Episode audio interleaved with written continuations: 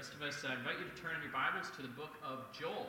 Book of Joel, uh, Joel 2, 12 through 20. If you're using the Red Pew Bible in front of you, that's on 872.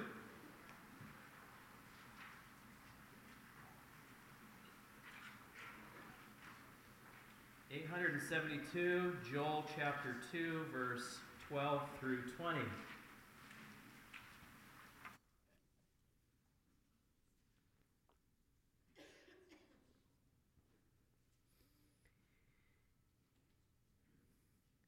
Even now, declares the Lord, return to me with all your heart, with fasting, with weeping, with mourning, and rend your hearts, not your garments. Return to the Lord your God, for he is gracious and merciful, slow to anger, abounding in steadfast love, and he relents over disaster. Who knows whether he will not turn and relent and leave a blessing behind him? A grain offering and a drink offering for the Lord your God. Blow the trumpet in Zion, consecrate a fast, call a solemn assembly, gather the people, consecrate the congregation, assemble the elders, gather the children, even nursing infants. Let the bridegroom leave his room and the bride her chamber. Between the vestil, uh, vestibule and the altar, let the priests, the ministers of the Lord, weep and say, Spare your people, O Lord, and make not your heritage a reproach, a byword among the nations. Why should they say among the peoples, Where is their God? Then the Lord became jealous for his land and had pity upon his people.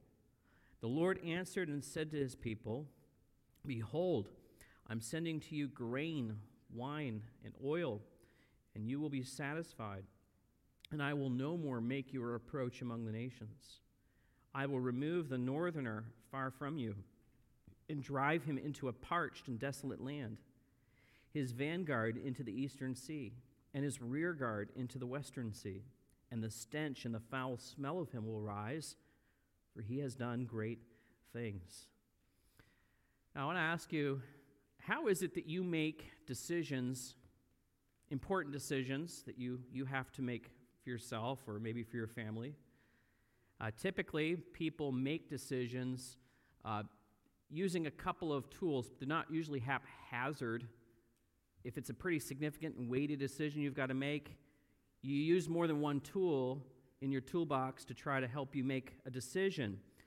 And not every tool, though, is suitable for the job. I mean, you might have a favorite tool to make a decision with, but like, like a hammer, a hammer's not good for every decision that we make. Uh, sometimes uh, we actually we ought to be using these three types of tools. Uh, intuition is one tool that probably shouldn't be used in isolation from reason. Uh, and reason and intuition also shouldn't be used independently of faith. Uh, actually, all three typically are used within decision making. And uh, we may also have a bias, though, towards which tool we like to use. For example, in my toolbox at home, I, like, uh, I have a pair of Klein channel locks that I like to use, but they're not suitable for everything. I have lineman's pliers, I also have wire strippers. I actually like Klein tools, uh, they make some quality stuff. But some of us may be disposed emotionally to use certain tools to make decisions more than others. Some, for example, use intuition or their gut feeling. They just, they just, it they have a gut sense that this is what they ought to do. Now, others are analytical, and we tend to gravitate towards we've, we've thought it through. These are the reasons. One, two, three equals, and I'm not good at math, so. But whether a person will use one of those tools, they maybe unconsciously will incorporate faith as part of that decision making process. Uh, they put a lot of faith in perhaps their intuition or their ability to reason. And so people do use those tools in their decision making. I want to introduce you to a, uh, a, a, historic tool that was used to encourage people to make a decision for God. Uh, Blaise Pascal famously suggested that people decide whether God exists or not And when they do so, they're making a bet, they're making a wager, they're making a decision of how to live their life, whether or not God exists or he doesn't exist. And under those conditions, if a person believes, for example, that the Christian God does exist, then in the end, they, they will either receive eternal happiness or not.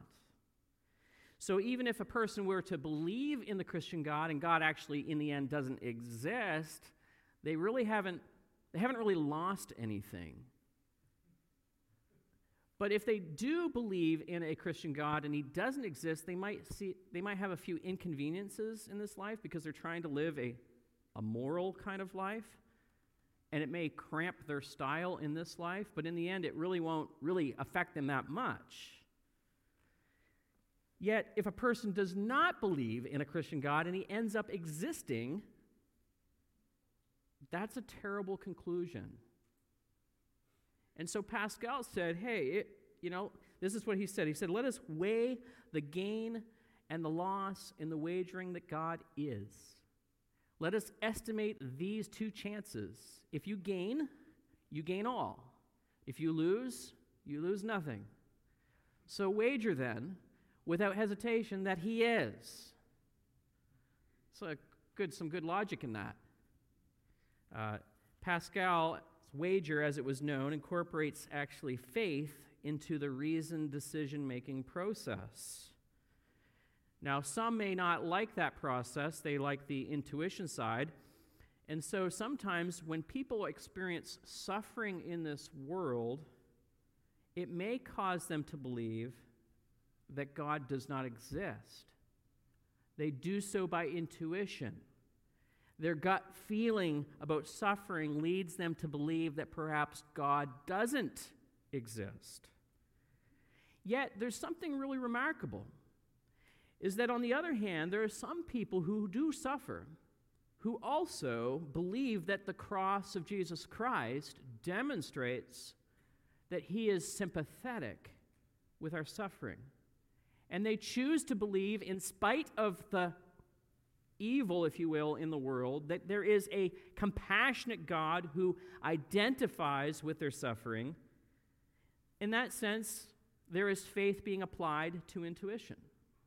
There's also faith being applied to revelation. And so I you know, we make a lot of these decisions in life and you know, we can make some very basic day-to-day types of decisions based on faith. I mean, you all came in here. Did anyone check to see if the pew would fall over before you sat in it? You did so on faith. But it was not naked faith, there was reason implied. Every week you've come in here, it has held you up, so why wouldn't it? Right? I don't want you to uh, wager actually on those little day to day things because that can exhaust you. If you have to stop and think about everything that you have making decisions in your life, you'll be, you'll be a pooped puppy at the end of the day. But what I do want to encourage you is for you to wager on the reliability of God to respond to you when you cast all your care upon Him, when you cast all your anxiety, all of your regrets, all of your sins, and you place that all on Him, I want you to see Him as being entirely reliable. And so I want you to take home today, hopefully, that God's mercy and compassion are worth betting on. God's mercy, His compassion are worth betting on. And so, verse 12 to 14, uh, I pick up the theme of that wager and I call it the prodigal's wager. The prodigal's wager. Now, in verse 12 to 14, there is this plea to even now turn and rend your heart and come to the Lord. I'm going to give you a little bit of a behind the scenes how I try to you know, map out my preaching in preparation. Uh, I try to anticipate three months ahead. So if you come into the service and you're like, I think he's preaching at me, don't take it that way. I'm lining things up three months and ahead. And so when I do that, I, I cut little pieces of the text. And I try to think through how much can I teach in a Sunday? How much is enough? Does it fit right? And I get a little title for it. And I lay that out. But then as I get closer, I start to realize I might have to make some adjustments. And last Sunday was one of those moments where we were preaching through a very gloomy text. And I knew, I knew that I couldn't just end the service there. I had to kind of come around the corner and, see, and kind of look in, steal my thunder from this week, and, and show you that we can put our hope in Christ no matter what trial or tribulation that is affecting us. And so I wanted us to see that God is merciful, and mercy is such a major theme that the Bible develops over time, and Jesus himself communicated the heart of his heavenly Father through the story of the prodigal son. I told that story last Sunday, knowing I was going to rob myself of my own thunder this week. But I think it's important to adjust. And so I want, though, to, you to recognize that the prodigal knew something that was true about his father. The prodigal, even though he did not want to stay underneath of the authority of his father, he used his reason and he was willing to bet that at a minimum his father would treat him as well as he treats his own servants. Through the years, that son had observed his heavenly father demonstrate kindness and compassion and mercy to his hired help and so it was on the basis, he applied the tools of decision making. He, he had some reason that helped him come to this conclusion. He intuited that he knew his, his father in this way. And by faith, he took a journey back to his father. What qualities did he see about his, his father that we can then take and apply to our heavenly father? Well, those qualities are found in verse 13. Verse 13, Joel uh, uses the qualities of who God is as a means to motivate us to, to come to God with all of our hearts. Uh, there's four traits here in verse 13. It, he says, Return to the Lord your God, for he is gracious and merciful, he's slow to anger and abounding in steadfast love and he relents over disaster. Each of those lines are significant within the Jewish theology of who God is. In fact, they were rehearsed out loud to Moses when he was in Mount Sinai, when he came after he had found that the Israelites had broken the covenant even before they had gotten even started. Israel was just 40 days into this new relationship. It was as if they were baptized into the family through crossing the Red Sea. They were like there before the mountain, and they had just witnessed all the plagues of Egypt that were laid out. Uh, they were delivered, as it were, on eagle's wings and brought to uh, with great speed to Mount Sinai. And while they're there, they break the covenant. They, they start to create gods out of, sil- out of gold and said, These are the gods that delivered you out of Egypt.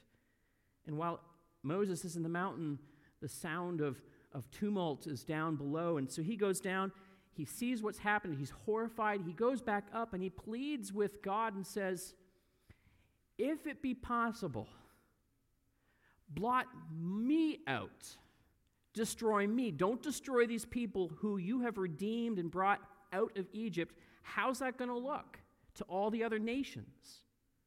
And Moses was concerned for the reputation and honor of, of God.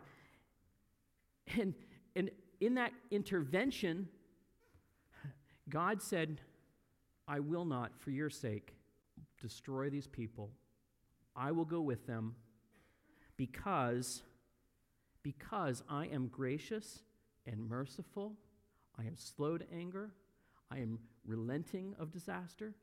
Those were the things that were communicated in that moment as God's characteristic. I want us to th- visualize these characteristics this morning. I'm going slower on these four characteristics this morning. Um, and I wanted to feel and sense how gracious and merciful our God is. Uh, the word translated gracious here is used in the Old Testament only as an attribute of God.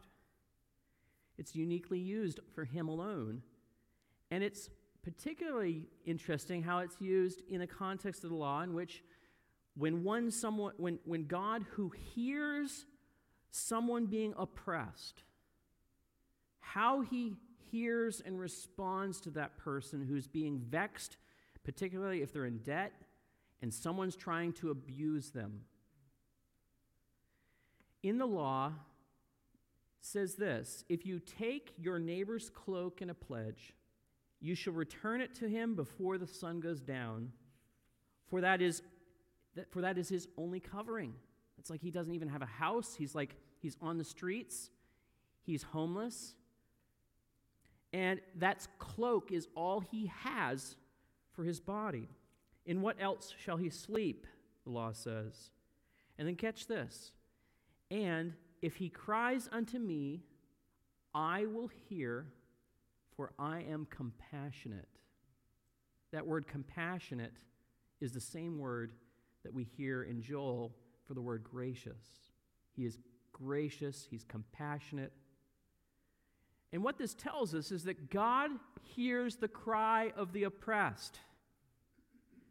Even if oppression is even caused by one's own foolishness. You know, if they hadn't have gotten themselves to that point, that's not what God says. God is still compassionate to all his children, even the foolish ones. God is disposed to be merciful. Several times, you know, David blew it big time. One of the most obvious that we would come and think about was the adultery with another man's wife, and then to cover it up, he killed that man's wife, or killed the husband to cover it all up when a baby came. But there was another time in which David blew it. He was filled with pride. See, the law prohibited kings from numbering all of their military assets because God knew that that would fill a king with pride. He wanted them to rest wholly upon the Lord and trust Him and not take stock of his own resources to wage war. David, knowing the law, did it anyway. He commanded a census, and after he did it, it was like he, he did it and he got the information he wanted, but then his heart smote him and he realized, I have done something severely wrong here. And a prophet named Gad came to him with a message from the Lord and said to him, Yes, David, you have done wrong. I am going to apply a punishment for the nation because you've done this. And at the end of 2 Samuel, uh, David had the opportunity to pick either pestilence, that's like disease, or he could choose a foreign invader to come, or he could choose famine to afflict the land. And he, he, he really didn't really want to make the decision, but he, he wisely said this He said, I am in great distress. Let us fall into the hand of the Lord, for his mercy is great. But let not me fall into the hand of man. And when the death angel was going and there was disease moving, and the death angel miraculously was visible in the sky above Jerusalem, the Lord in that moment had compassion. And he said to the angel, he said, It is enough. Now stay your hand. That's remarkable. That's, that's the character of our God. He is gracious to those who are afflicted, He is merciful to those who recognize their sins. He is gracious, He's merciful, but He's also slow to anger. God is slow to anger For one reason, at least, I believe, because he exists out of time. He is eternal. He has everything in his hands. He doesn't have to be in a hurry to bring about the judgment, but he will bring it. And that bothered Jonah, the prophet. Jonah tried to outrun God's sovereignty.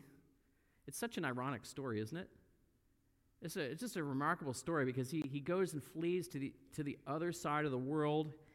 He gets in a boat. God sends a storm, tosses the boat around. The men then toss him over, overboard. God brings a fish, swallows him, spits him back up on shore. He's trying to outrun God. It's a really hilarious story of mercy in many ways. And yet, what's so funny and ironic and sad at the same time is that when Nineveh repented of its sin, he was spitting mad. And this is what he said. Jonah 4, verse 1 through 3 says, Oh Lord, is this not what I said when I was in my country? That is why I made haste to flee. For I knew that you were a gracious God and merciful, slow to anger, and abounding in steadfast love, and relenting from disaster. Please take my life from me, for it is better for me to die than to live. Think about how bitter and angry you'd have to be. How bitter and angry you'd have to be to be like wanting to die rather than God to be merciful. That's pretty warped. But how totally opposite of Moses? Moses was willing to have himself blotted out. How totally opposite of the Lord Jesus Christ, who said in the garden, not my will, but yours be done. And even, Father, forgive them, for they don't even know what they're doing. Wow. He is gracious, merciful, slow to anger. He is also abounding in steadfast love. Steadfast love describes a loyal love that's idealized within the marriage covenant. God's people had often provoked him. He was their he was their he was their husband and she provoked him. And yet he still cared for Israel and yearned to show them love in spite of their kicking at him. And it was a kind of love that wouldn't let him let them go at all. You know, it's the same kind of love and commitment that our Heavenly Father has to us through Jesus Christ. There is character there that's seen in the past, that's true in the present, and will be true in the future. Paul, observing this about his own people, not worthy of receiving this kind of relationship with, with God, said this Who shall separate us from the love of Christ? Shall tribulation or distress or persecution or famine or nakedness or danger or sword? The answer is nothing is going to separate us from the love of Christ because he is abounding in a steadfast love. But you know, there's a last characteristic that's so beautiful and appropriate for us sinners is that he is one who will relent. He will back up from the punishment that he has decreed. That last phrase in verse 13 in Joel um, can be a little bit confusing if you have a King James Bible. Um, it says, He repenteth him of the evil. Now, the word repent has, through the years, taken on different connotations. And here, uh, it's an unfortunate choice because it implies that God has a reason to confess his own sin in the matter and to turn away from it. That shouldn't be how we think about this. Rather, God is revoking a punishment out of compassion for a particular generation.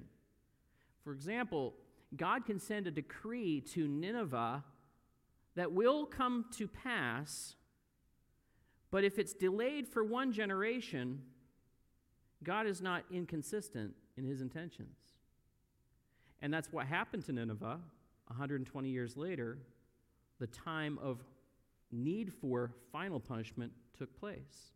So God was not inconsistent. He was offering mercy for a generation that, exi- that lived in Jonah's day. He is both consistent in his application, but he will. He is merciful. And that's something that's worth betting on. He is all of these characteristics. He will delay. And it's remarkable because if you think back when Jonah was, was preaching in Nineveh, he said the exact same thing, actually, that Joel says in verse 14. Joel says, Who knows whether he will not turn and relent? And that's exactly the same words that were used by Jonah to Ninevites. And this is the prodigal's wager.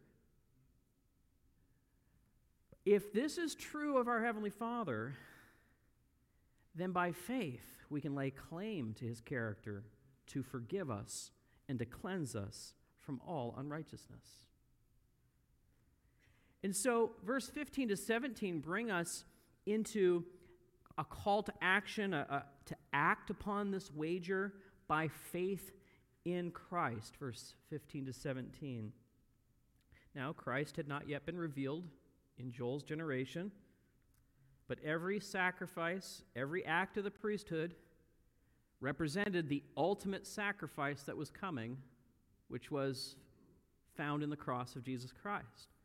Paul tells us this in Romans chapter 10, verse 4. He said, For Christ is the end of the law of righteousness to everyone who believes. The end of the law refers to the ultimate sacrifice. It's what everything was pointing to. It was like anticipating this final iteration. There would be no iterations after it. This is the final version. And so their situation looked like this there was a trumpet being blown in verse uh, 15. There's this uh, blowing of the trumpet in Zion to consecrate a fast, call a solemn assembly, gather the people, consecrate the congregation, and assemble the elders. Gather the children, even the nursing infants. Let the bridegroom leave his room, and the bride her chamber. Between the vestibule and the altar, let the minister, uh, priests, the ministers of the Lord, weep and say, Spare your people, O Lord, and make not your heritage a reproach, a byword among the nations. Why should they say among the peoples, Where is their God? Now, in the first chapter of Joel, we, we read a similar call to action over locusts that had been a form of judgment in their recent past.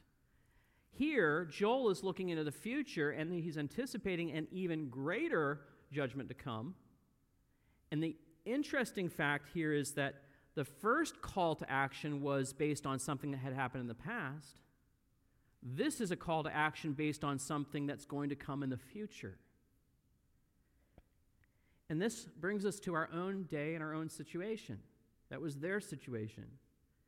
And this is what we read in the book of Hebrews, Hebrews 10, verse 25, where the author who's talking to a Jewish population that's fearful about enduring persecution, anticipating it might be easier to go back to my old way of Judaism. And he says this at the end, Hebrews 10, verse 24 to 25 let us consider how to stir one another to love and to good works, not neglecting to meet together, but all the more as you see the day drawing near.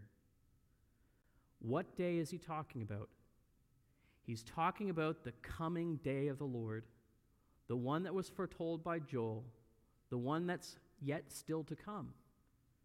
And as we gather with the body, we are acting in faith that we believe that, yes, judgment is coming, but also that God is merciful. We're believing and we're being salt and light, if you will, also praying that God would put off that coming judgment so that another generation might be saved. We don't know the day nor the hour.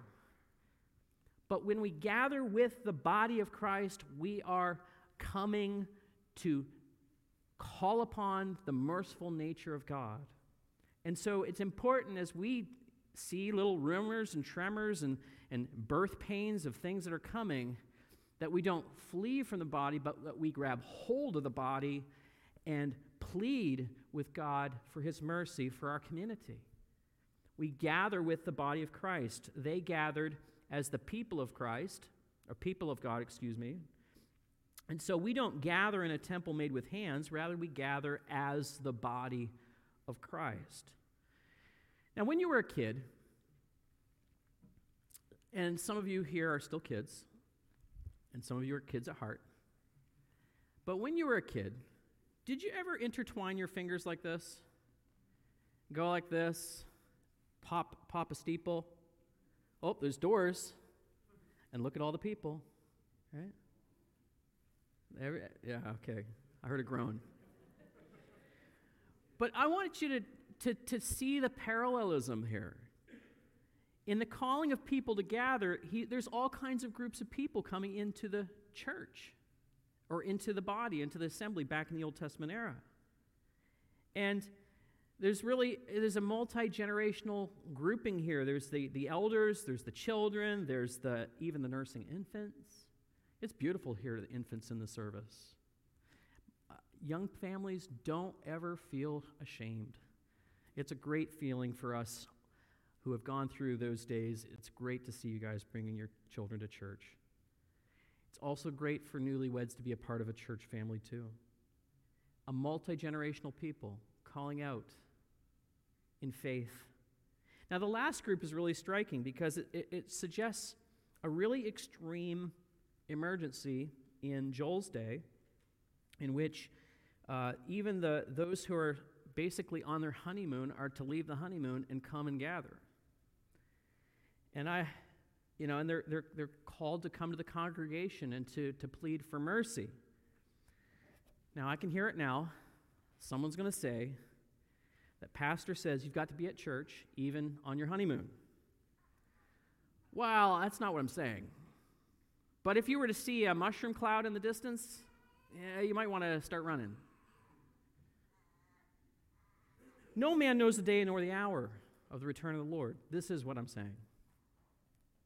Whether we are young or old, nursing children, the place to meet is with the people of God. A humble heart will gather with others. Pride will keep you from gathering with the body. If you believe, you must gather. This is what we're called to do as Christians. And when we gather, we call upon the name of the Lord. Now, I'm going to peek into verse 32. In Joel chapter 2, verse 32, it says, uh, and it's quoted by Paul in the book of Romans, chapter 10 It shall come to pass that everyone who calls upon the name of the Lord will be saved. Well, in verse 17, there is a kind of calling occurring. There is a uh, a, a, calling by priests, ministers, standing in the vestibule, between the vestibule and the altar. And I want to kind of show you a little bit of where they were standing and why that applies to us, and then also the content of their prayer. But first, they're standing between the vestibule and the altar.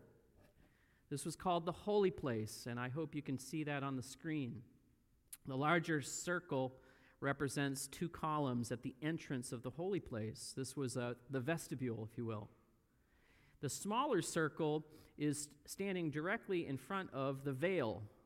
On the other side of the veil is the Holy of Holies, where the Ark of the Covenant lay. And that's where the, the presence, the Shekinah glory of God resided above the cherubims.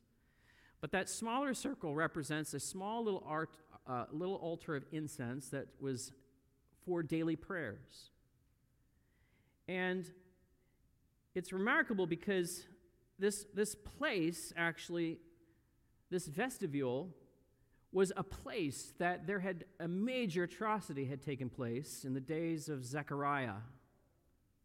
Jesus referred to this in his own day, and he said this to the Pharisees who were anticipating killing him. He said this to them You serpents, you brood of vipers, how are you to escape being sentenced to hell? On you may come all the righteous blood shed upon the earth, from the blood of the righteousness of Abel to the blood of Zechariah, whom you murdered between the sanctuary and the altar. That word sanctuary is vestibule and the altar. Jesus was saying that if the priesthood was willing to kill all the prophets, how much would be their guilt if they were to kill the very Son of God?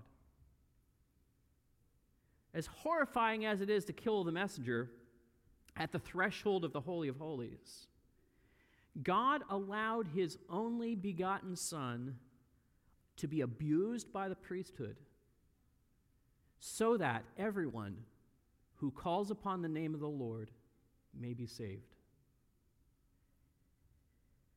No longer do we need a corrupt priesthood to mediate for us. We have been given access by the blood of Jesus Christ to the very Holy of Holies. We can come to the throne room of God in an instant of prayer. Call upon the name of the Lord, and you will be saved. And what we do is we plead the covenant blood of Christ when we are calling out in agony and in pain.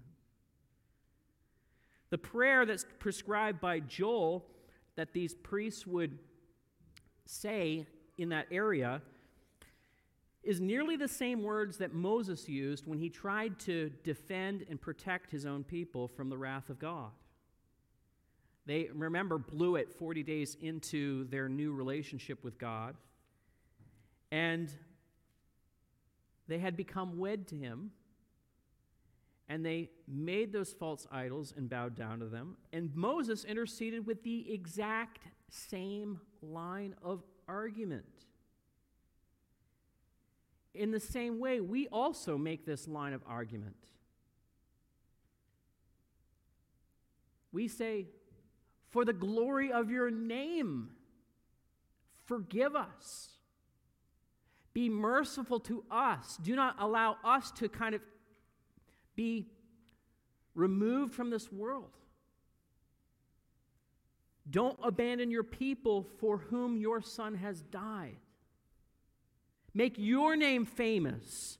Forgive me of my sins so that I can go out and proclaim your name in the nations. When you've sinned mightily, what these priests are doing is they're instructed to argue with God upon the promises that he has made towards you. If God makes a promise to you, then by faith, argue with him to relieve you and to forgive you of all your sin. Don't just walk away. Call upon his name and argue with him and tell him to his face, You are a gracious and merciful God. You are slow to anger. You relent of your judgments. Be merciful to me, a sinner. Hebrews 7, verse 25 says, Christ is able to save to the uttermost those who draw near to God, since he always lives to make intercession for them. That is a remarkable promise. And that's a tool for us to use to argue with God when we are under the weight of our own sinfulness and to call upon Him. Now, there's a certainty in this wager as well. In the last couple of verses, 18 to 20, describe the certainty of the one upon whom we wager. There is a certainty. Verse 18 to 19, you know, the Joel earlier pleads with them, you know, you know, call, rend your heart. He's gracious. And now we're, we're seeing the response here to the character that Joel, Joel uh, knows is there. Verse 18 says, And then the Lord became jealous for his land and had pity upon his people. The Lord answered and said to his people, Behold, I'm sending to you grain, wine, and oil, and you will be satisfied. And I will make no I will no more make you a reproach among the nations. I will remove the northerner far from you and drive him away into the parched and desolate land. his vanguard into the eastern sea, his rear guard into the western sea, and the stench and the foul smell of him will rise, for he has done great things. Now, jealousy and pity are phrases that express his gracious and compassionate nature, his steadfast love. Uh, jealousy, in most cases, is not appropriate for us as people to have. There's one exclusive domain in which jealousy is totally appropriate, and that is in the marriage covenant. Because when we marry, we are no longer our own, but we belong to our spouse. And they have a right to our affections. Uh, we are not at liberty to just go out and love someone else on the side. There's an appropriate jealousy that is needed in that relationship because it also mirrors the very character and nature of God.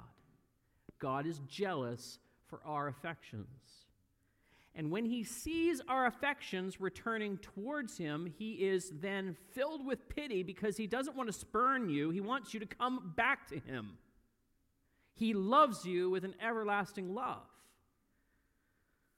When our spouse is hurting, we ought to be hurting for our spouse. This is something that we owe them.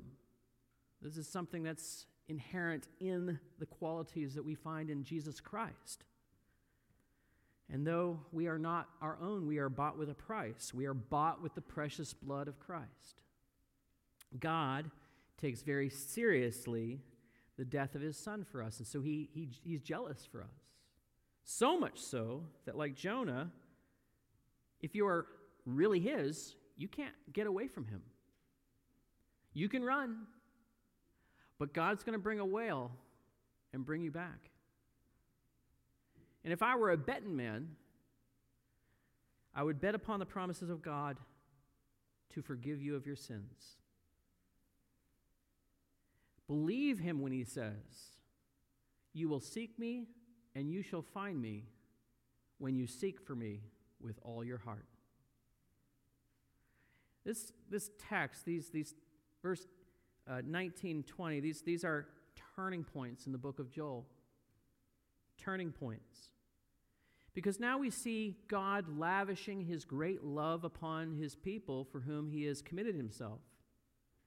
There's a renewal of fruitfulness in the land, verse 19 tells us. Uh, he's going to send grain, wine, and oil. There will be restoration of their reputation. They will no longer be a reproach among the nations. And then in verse 20, I will remove the northerner. There will be a, a repelling of invaders. There's a, a desire to bless within the nature of God. And so while we hear that he needs to bring judgment for sin, he's wanting to bring you into a better place because he loves you. Don't allow his holiness to alarm you. Remember his passion, his compassion, his mercy, his desires for you. Joel here is telling us that we can cast all our cares upon him, for he cares for us. We can find rest through Jesus Christ. And there is implicit in this a question to us why is it that we persist in trying to live our lives as if we can handle things on our own with our own wisdom? Like why do we why do we think that we can get along in life? We have to ask ourselves periodically, how's that going? How's it going trying to live according to your own wisdom? Real wisdom is this it's found in relationship with Jesus Christ, where John says, if we confess our sins, he is faithful and just to forgive us our sins and to cleanse us from all unrighteousness. Our greatest enemy is not a future apocalyptic army. Our greatest enemy isn't even the IRS. Our greatest enemy is sin and death. and he has conquered. He has risen triumphant, and he has defeated Satan, and we have nothing to fear. These two, all the armies of the earth, will be blown one day into the sea, and their stench and the smoke from them will go up before the eyes of God, and he will have glory over his enemies. But you know, what's even greater than all of that is that our own sins can be buried in the deepest sea. And then one day we will be forever with the Lord. The Lord Jesus Christ desires to be your husband, He desires to be your protector, He desires to be your shield, your hope, your tower, your shepherd and your sure defense. Rend your heart, come to him, bet on him. He's a wager worth making. Let's pray.